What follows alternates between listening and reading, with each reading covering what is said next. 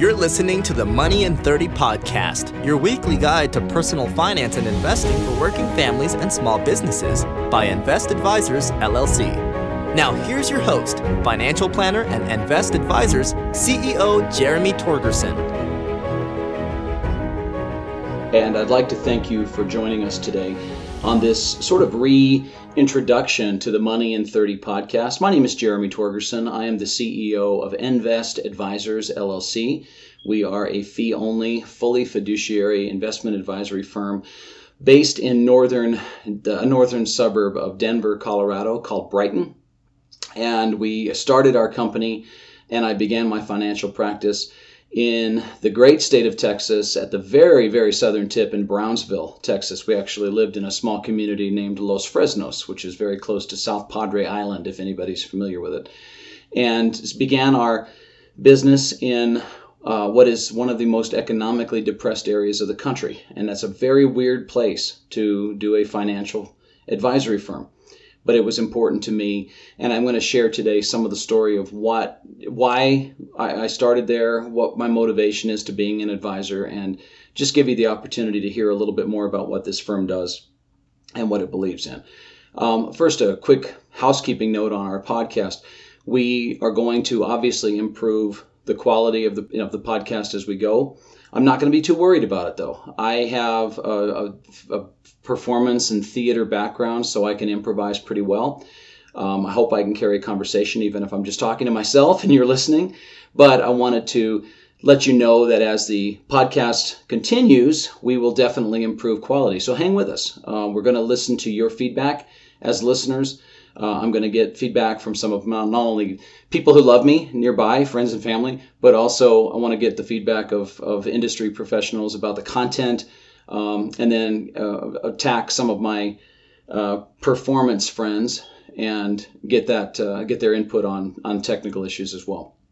But I wanted to give you a little bit of info about myself and, um, and tell you a little bit about why I do this firm and why it is very, very different than many other financial advisory practices that you're going to look at. So, if you are in the market for either your first financial advisor or maybe you have one and are not necessarily happy with what's going on or just not sure if you want a second opinion, I encourage you to interview a whole lot of us um, before you make a decision. It's supposed to be a long term relationship with your financial planner. And that means that you've got to go on a few dates before you get professionally married, if I can use that weird figurative language.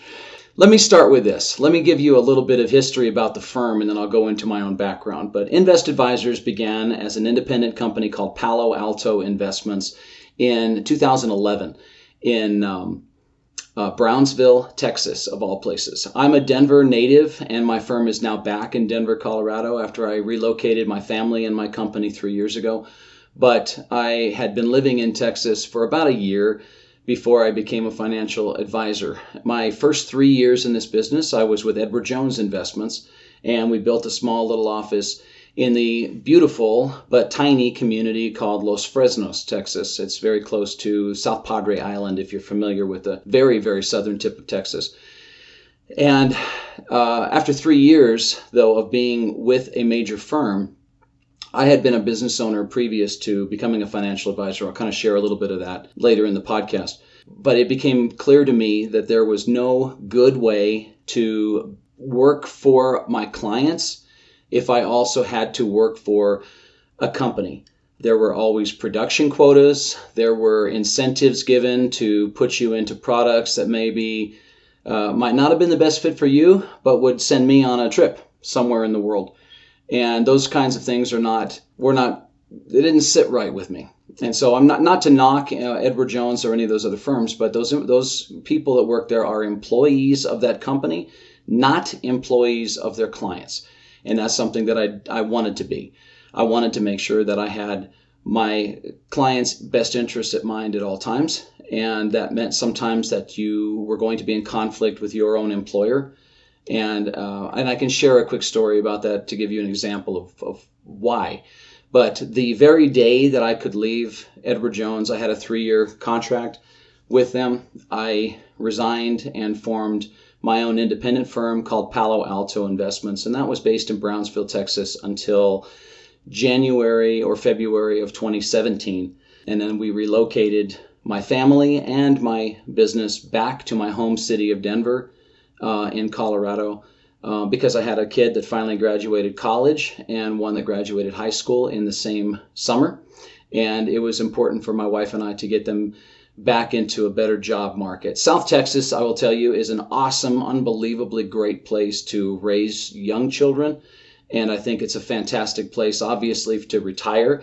We have a lot of snowbirds that we call winter Texans in Texas that come down and stay. So it's just an awesome place. The cost of living is low. Uh, there's no income tax in the state of Texas. So it's just a lot of great, great pluses. Plus, I love being near the beach where I could wear really bad Hawaiian shirts and and just enjoy the beach. I owned a sailboat for several years while we were there. But it was time to think about my family, and uh, decided we decided to move back to Denver. So uh, we still have a huge number of our clients are still in South Texas, and we I travel down regularly to give them face to face visit time. Um, and we also do a lot of video appointments, and that's something that did definitely change when I decided to move. So when we began to relocate our firm, we had to really think about how we wanted to do this. Um, did we want to just abandon all of those people that had placed trust in me and that I had relationships with? And I really did not want to do that, and, and I don't think they did either because nearly all of them are still with me. But we we had to make some decisions, and one of which was if I'm going to be remote, we have to figure out a way to serve you in a way that is virtual because you know I may be down three times a year or something like that for face-to-face visits. But if you needed me in between, because life comes, you know, life gets in the way, it was important for us to figure that out. So we became a firm that really embraced technology. And so we, we do a lot of, for example, video meetings. We're almost entirely paperless. You can do almost everything from your phone in working with us. And that lent itself to a different customer base. When I was at Edward Jones Investments, they sort of had you go after and, and pursue your typical retiring farmer whose land was now worth 10 million and he just sold it to a developer and now he's very wealthy but not terribly uh, sophisticated financially so you you know that was your kind of what you were looking for or retired clients who were just looking and that time we, the um, the market has had just really started to collapse from the Great Recession when I got in this business. But we had a lot of retired folks who were used to getting four and a half or five percent on their their bank savings in, in certificates of deposit and we're now getting zero or just barely above zero and needed to find something new. So they became bond buyers for the first time. So there was that kind of client base. The folks who still use edward jones for those um, uh, for their investment services or firms like that want to be able to just sort of stop in, sit and visit, sip some coffee with their advisor. It's a very laid back uh, atmosphere intentionally. And we had to figure out a way to still bring some humanity to what I'm doing, but be able to do it from 1,800 miles away. And so we embraced a lot of technology. That lent itself, like I said, to a, a younger client base. So we decided to continue making changes that would benefit a younger client base. So Invest Advisors, although we still have clients uh, in their late 80s and they do just fine using our systems and and uh, you know we we have that relationship built. We are most definitely a firm that is focused on people who are honestly too busy with work and life to come hang out at their financial advisor's office and sip coffee with me, which I'm going to do right now. And I'll probably edit this out. Maybe not. But but I would say that uh, what I have learned changing my firm from being more traditional to far more technologically advanced and then getting the opportunity then to work with younger investors is that I'm really thrilled with and so impressed by the the seriousness with which younger investors are taking their money. And I think I'm a Gen Xer, I'm 48 years old uh, as of a few weeks ago. So I, I and I see in my age range a lot more of a laissez-faire attitude toward money. Unfortunately, you have your few, you know, those those people you knew in high school now that are fabulously wealthy. But by and large, most of the people that grew up in my, I guess, blue collar type community in Aurora, Colorado, where I went to high school, are still pretty much that kind of person. They, there's been a few that have really launched off. There's been a few with a lot of hardships. But by and large, most of us are in the same economic condition as our parents were before. And I don't see that that desire to move upward anymore in my age range that I do in people that are 30 or younger. I'm really impressed with people 27, 28 years old that come to us and they're very almost embarrassed to want to do business with us because they've only got, you know, 75,000 in their 401k. I only wish that I saw that much money in someone's 401k who's 50. And unfortunately, we don't see that a lot. So anyway, this firm, it, being focused on younger people is not terribly focused on how much money do you have now. We're worried about where you want to go. So that's the biggest philosophy difference between myself and many other firms is you'll have if you're a wealthy person, if you've got a few million dollars to invest, you will have literally 50 financial advisors in your community and around the country banging on your door and trying to get interest, you know, your interest in them and, and inviting you to dinners and all of those things. Hanging out at the golf course people working through your church looking for rich people. I mean it's a the business has always been what i would call whale hunting trying to find those few major clients so that you can serve just a few and do it really well but still make a good living for yourself. And that's never been what's motivated me. And so i'm going to try to transition now into kind of why did i focus on for example, why did I start my business in one of the poorest places in the country, which is the, the, the Mexico border at Texas? Why do we work with young people who don't have any money yet? Why are we willing to work with just average working Americans? And I got this opportunity to tell this story to a group of financial advisors about two months ago. And when I told it, I didn't think much of it. It's not something that I ever hid from my clients or my friends, but it's just something that doesn't really come up that often. But I grew up extraordinarily poor. And I had two loving parents, but they were teenagers when I was born. They got divorced when I was four. And I lived with the courts just sort of, you know, in, in those days especially, just defaulted to the mother being the primary guardian of the children. So my sister and I were given to my mother, who was a single mother for um, until I was in high school. She had, you know, occasional men in her life that we thought were going to become stepfathers, and then these guys would disappear. But by and large, she fought it out with myself, my sister, and eventually my younger brother Brian by herself. And we lived for many years on food stamps. We lived in government project houses. She always drove cars that were coming apart at the seams. I remember old cars that were rusted and the front the, the, the driver's side window didn't go down. I mean just a lot of those kinds of experiences. We lived in in inner city projects and uh, we were thankfully we were in denver metro and it was a fairly progressive community so there were uh, low income houses that were being built out in the suburbs. So we spent a lot of our time out away from some of the real you know hard areas of, of inner city life like some kids have to endure. But it was tough. We moved a lot because um, sometimes the rent was due and we couldn't afford it, or sometimes you know my mom's work, uh, she always worked, but her work might be clear across town and we could find an apartment that was closer, and and things like how much gas money she'd have every month mattered. So we moved a lot. I remember going to three different schools in three different school districts just for seventh grade, for example. And um, as a kid growing up, when you are not able to control those circumstances. I think you come up with ways to cope. Unfortunately, a lot of kids drift toward gangs or or drugs. Um, I never did any of those things, but I, I know that I, I carried with me a lot of shame for the life that we lived. There's just something that as a kid you you can't control. And I'll give you a couple of examples. Or we used to go to near new shops and thrift stores, not because we were hunting for a cool bargain, like a garage sale, but because we needed shoes. So we got used shoes. We got used clothing sometimes. Always, always presents at Christmas that were used. Um, not always, like not every present, but I can't remember a year we didn't have presents that were that were previously loved by other kids. And my dad was definitely in our life, but he was we saw him every weekend for a while and then every other weekend. And then as he became a teenager, he and his uh, new family moved to Seattle, Washington from Denver, Colorado. And we saw him just in the summers mostly. Anyway, to make the long story short, I remember, and I told this to the other financial advisors briefly, but I said one of the memories I have that sticks with me and still resonates with me now that I'm a father is when we were, I was in second grade, so I was seven, I think. My sister was in, in kindergarten so she was five.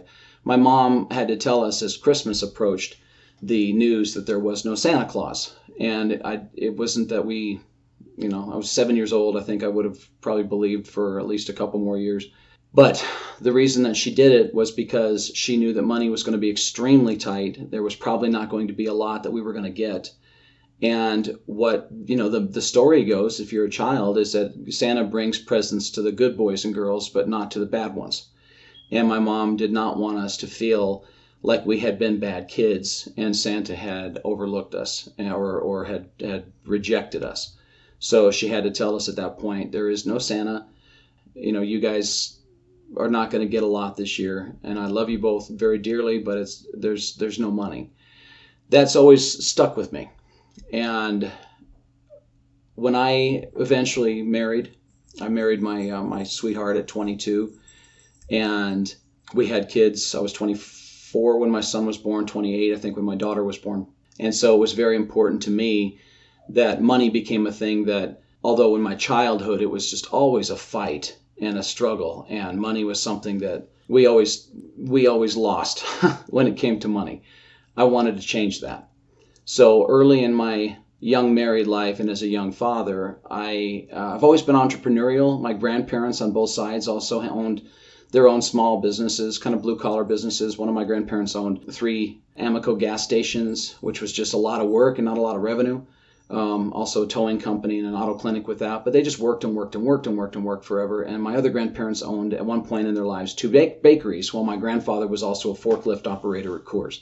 So I saw the hard work ethic from my parents and my grandparents, the entrepreneurial spirit probably of my grandparents about being self employed and that you could have the discipline to actually do it. So we got the opportunity to purchase in our small town uh, a, a, video store in 2009. I'm sorry, I'm taking your pardon, 2001. And then after that, I had been in the restaurant industry as a district manager and a director of operations before I became a financial advisor. But in a town right next to ours, there was this weird combination video store slash pizza restaurant. And I won't even tell you the name. It was so, I mean, the, the guy was like, I don't know, the real estate agent told us, I, I don't know why it failed. And as we pulled up one day to finally look at the building, because he nagged me until I finally agreed to go look at it, he, he was trying to sell it to us as a second video store that we might own and run independently uh, of the other one. And I pulled up, and the name on the business was PMS question mark. We've got the cure, and the PMS was spelled out pizza, movies, subs. But it literally was a business that uh, was like the most misogynistic, just like deplorably named, awful idea that I had ever seen as a business person. Um, so I, I, thought, oh my word, I can't even believe. No, uh, imagine my surprise that business didn't make it. But we went into the, the building, and it was, you know, it was beautifully set up to be a pizza restaurant, and he sort of just made the lobby into a video store. So I thought, well, it's easier to just move the videos to our current video store, which is a very big operation. And I said, just turn this into a pizza shop, and I had been in business uh, in the restaurant business for years already, and had moved up the chain and was making other people successful as a business owner or as a as a restaurateur. So I wondered if I could do it for myself. And my wife, God love her, said, "If you want to give it a try, give it a try." So we opened in a small town called Platteville, Colorado, Torgy's Pizza, and Torgy's Torgerson is my last name. Torg or Torgy was what my nickname was for forever, and um, we opened that in August of 2002. Um, in August of 2005, we opened a second Torgy's in uh, Greeley, Colorado, and ran those until the Great Recession really began. We got an offer on two of the businesses, and we decided to close the other one. Um, there was some decision making to do there. Partly it was the video industry um, was being wiped out by Netflix. The uh, the economy in northern Colorado, there were a million foreclosures everywhere. It was the time when the subprime mortgage bust was about to begin, and also our kids were really growing up without seeing much of mom and dad. The businesses can really take over your life, and uh, like our dining room table became a, a second office desk full of paperwork, and there was always an ad that was due to the paper before Friday, and there was uh, the, the, the bookkeeper needed such and such, and the accountant needed this, and there were taxes to pay, and there were payroll to meet, and it was just much, much, much more work than we expected. And we had a, a CPA, we had a bookkeeper at the time, but nobody ever, ever talked to any either one of us about financial planning for our family or financial planning from a business owner's perspective. We just sort of made our profit, paid a lot of taxes, reinvested money into the businesses because we sort of assumed the businesses would be our future and our retirement. And maybe the kids would want them because everybody thinks the kids will want their business and kids don't. But that became a real part of it. And when we were faced with the decision of should we start over, close these things down, sell the two with the offer we got, um, shut the other one down, and and we looked at each other, my wife and I, and we said, well, we're going to both have to do something different with our lives professionally. At this point, we were in our mid 30s, and I said, you know, if we're going to do something different, let me do something really different. And I had already started to do my own research on financial planning, trying to figure out the best way to move our businesses forward. You know, no one ever talked to us about a 401k for our our, our own savings or our, our employees. No one ever talked to us about any of those things that would have saved us so much in taxes that we paid unnecessarily. So I began to do this research and realizing, my God, there's got to be a million other business owners like me out there who are just struggling to make ends meet, or maybe, God willing, their businesses are really thriving, but they don't have an advocate. They may have an attorney, everyone we all did, and they all had a, a tax person who's thinking about this year's return or this quarter's estimated payments or something, but not thinking about you five years from now or 20 years from now. And that's a financial advisor's job. So I told my wife as I was doing our own research, I there's got to be so many business owners that could benefit from from somebody who has been there, who knows exactly what it's like to lay awake at night trying to figure out how to rob Peter to pay Paul because payroll's due on Friday, those kinds of things to keep a business afloat until it's solvent and then finally really profitable who has been through the life cycle of a business completely. And so we decided to uh, that I was going to become a financial advisor. And then I made the other decision was that I, I had been lived my whole life in Denver, Colorado, and I said if we're going to change, let's do something really different. And we decided because my folks had been relocated, my, my mom and stepfather had been relocated to a little city called Harlingen, Texas, clear at the base of the bottom of Texas that we would relocate um, to someplace warm and tropical for a while too, and let our kids grow up in a little bit different place than where we were. So that's how I ended up in South Texas. We moved there in January 2007. Uh, we left in February 2017 and moved home to Denver after my son Joshua graduated from the University of Texas with a degree, a full ride scholarship, and two years early. I'm so proud of my boy. And my daughter Sarah graduated from Los Fresnos High School, and uh, she is now a junior with a uh, going for a, a, psychology degree. So very very proud of both my kids. But anyway, we're back, and that kind of a story is lends you to tell you why. When I got started as a financial advisor, my heart was with working people who were trying to make ends meet, who were trying really hard to do it right. It's really easy to not pay all those taxes, for example, if you take a lot of cash in your business instead of ringing everything through the register like you're supposed to. I didn't want anybody to feel like they had to cheat to be successful. There are plenty of opportunities and ways and strategies to make your business thrive without having to resort to either cheating your employees, cheating your customers, um, or cheating the government. And so I, I that was my initial plan was to focus only on small business owners, which there are a bunch in, in the south part of Texas. Um, where we lived, though, I found out that the major employers were school districts. So I ended up, the recession was raging. Uh, this is kind of a funny story, and I'll share this at another time. But one of my very first, uh, my very first day at Edward Jones that I could sell was the morning that Lehman Brothers went bankrupt. And so we went in to make our calls at the training center in Tempe, Arizona. We finally could reach out to people and ask them if they'd like a you know second opinion on their portfolio or whatever. And the market fell like 1,100 points that day, and it just went down and down and down for the first six months I was in the business.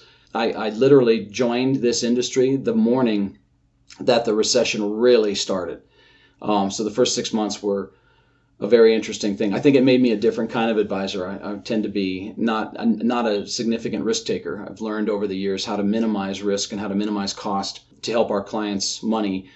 Uh, the, we can control the things we can control. We can't control everything. So we want to make sure that I learned that uh, very early in this business. But anyway, the the major employers there were school districts, and I was sitting at a chamber of commerce meeting, and the and the chief financial officer of the local school district said, you know, Jeremy, you can you do teacher retirement accounts. They're called 403b accounts. And I said, Well, yeah, I can. I don't have any at the moment. He said, Well, he says, Here's our problem. We have a whole bunch of these teachers that have been sold these investment related 403b products from advisors for the last 10 years. Now that the market is going belly up, these teachers are panicked. They're calling our office wanting advice or, you know, wanting to get out of stuff. And we don't do any of that. We don't have anything to offer them. And as the employer, we really can't get into giving them financial advice or investment advice. Can you come talk to our teachers? And I said, I'd be happy to. So I went in uh, and just said, guys, I, I, I'm, I could take your account, but let me just see if I can help you. And just as a kind of a courtesy to our local, it was a small town, so it was an, it was just the neighborly thing to do. But I ended up over those years becoming a 403b expert and uh, have a great number of clients that that we manage their their school teacher retirement accounts in both Texas and Colorado now. Totally unexpected. But the other thing that it occurred to me when we moved to where we did was that you had a lot of poverty. And it was and I saw a lot of kids growing up in similar circumstances that I did and so my heart was also led to say that as an advisor, I never wanted to turn a family away that sincerely wanted to help. It's one thing if you're not serious about it, I can't do anything about that. I can't care about your future more than you do. But if I saw somebody that said, we, we don't have much, but we want to do something better, I felt I had a professional obligation to help them. So in many ways, it became, it felt like ministry work to me in a lot of ways. And it was an education process. I think the biggest thing that I've learned over the last 12 years in this business was that the difference really between rich and poor, other than a, level of, other than having access to money, let me say that, is having access to information about it. A rich guy's got all the people in the world to offer advice. The average working class person does not. And so they tend to be easy pickings and prey for unscrupulous salespeople, insurance agents that are selling them products they don't need um, financial advisors putting them in really expensive mutual funds um, that they make a good commission off of, and then waiting two or three years and then doing it again because they're they can they can they can almost churn is what it's called the account um, and make money off the client over and over and over again because of the client's lack of sophistication. So I decided when I was a financial advisor that I was going to spend a great portion of my time educating and you would find out if you were coming to a seminar or you're going to listen to this podcast, you're going to find out I'm a good guy. You're not I'm not worried about trying to convince you that I'm honest or trustworthy or that I'm sincere and passionate about what I do. That'll either come across to you or it won't. And if you never grasp that you're dealing with an honest guy, it's okay that we don't do business. I'd really rather not. So, what I hope that this podcast will do for you going forward is if you, even if you never become a client of Invest Advisors, let us be a resource for you. We're going to answer things for working people to understand. We're going to talk about subjects that working people uh, need to know about. College savings. How do we get out of debt? Uh, the next podcast is actually, I'll give you a sneak preview, but it's going to be I just left my company either voluntarily or not, and I've got to roll over what do I do? I've got an old 401k. Do I leave it there? Do I roll it over? Do I cash it out? We're going to talk about those things in just simple, honest uh, easy to understand language. And I think uh, let me leave this podcast with this as time is getting long. And I want to thank you if you've listened to me this far. Folks, money is not money is not a fight. Money does not have to be confusing. Money does not have to be complicated. It's actually fairly simple. You know, I told that to the same group of advisors that I told my personal story to. And those advisors said, God, all we do all day is try to convince people that money is too complicated and they need guys like us. And here you are building a firm telling people that it's not difficult and it's not complicated. And I said, it's not if you have the knowledge. But I think my kind of client is going to be busy with their lives. And so they're going to want this handled for them at some level. And they, they just want to know that it's in good hands, that the person that, that is taking care of their money is taking, is, cares about them and wants to make sure that they do well. So that's what Invest Advisors does, guys. We, we educate, we get you started if you've never started before, and we have created programs and fee structures that make sure that you're not excluded even if money is tight. Our financial plans are 29 bucks a month for a year. And then you can either stay on with a maintenance program which is lower or you can go away at that point. But $29 a month and we work with you and we build a financial plan for you, just one little bit of it a month over that first year. And in the meantime, we get you fully educated on things like basic estate planning and debt management strategies and how to handle taxes and, and how to create a budget for yourself. And then we put it all into an online financial plan that you can access anytime. And you get one on one time with the advisor every month while you're building your plan out. And then you get it every quarter afterwards to make sure that we don't need to make changes to it. Those kinds of things. If you need an investor, an investment manager, we never have a, a minimum balance on any account. You can start with $1 if you wanted to. And we don't charge commission. We don't use any products that have commissions. We charge our clients a fee to manage the money. We take it directly from the account. But our fees start at less than 1% per year for your first dollar. We're not here to make a fortune off each client. We're here to help each individual family, and we do it in a high tech and virtual way. So that's the the gist of Invest Advisors. I think I went too long on my personal story and less on telling you about my firm. But if you have questions about the firm, email us. My personal email, I'll make sure I put in the, the notes on the podcast, but it's J Torgerson, T O R G E R S O N, at investadvisors.com. Or you can also hit just info at investadvisors.com and it will also be reached ask us questions. We're happy to talk to you about it. If you want a few few minutes to just Q&A with us, we offer that for free. We don't charge anything for our time. If you're just wanting to explore this or you have a specific question, you'd like to get impartial advice, we're happy to offer it to you. Okay? We're not the right fit for everybody, but I think we're the right fit for most people who are still working, who are raising young families, who want this handled and, and not have to be terribly invested in long office visits and driving clear across town to sit in your financial advisor's mahogany office and be intimidated. There's there's no reason for that. We can actually work together in a very casual and friendly and and virtual way where we still look at each other on the computer screen and we can still share screens and we still talk one on one, but we can do it after dinner with your family. We can do it on a Saturday. We can do it however your family needs it done. So this is a very, very different firm. It's not meant for the super wealthy who want their backsides kissed by their agent or advisor. This is for, for folks who have basic, serious financial needs, want a, an advisor they can trust, and don't want to pay a fortune for it. And that's what we're about. So God bless you all. I hope you have a great day. I'm happy to be back uh, doing this podcast. We're planning to do one once a week. Next week's is going to be about if you have an old rollover or an old company 401k plan, what do you do with it? Well, we're going to give you several options and tell you after you have some info about yourself what the right one might be for you. Have a great day, guys.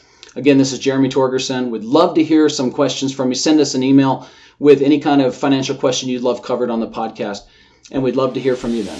Have a great week. We'll talk to you next week. Bye bye. Thank you for joining us for the Money in 30 podcast. Remember to subscribe to be notified of new episodes as soon as they're available. And for more information about Invest Advisors, including how we can help your family or business, check out our website at www.investadvisors.com.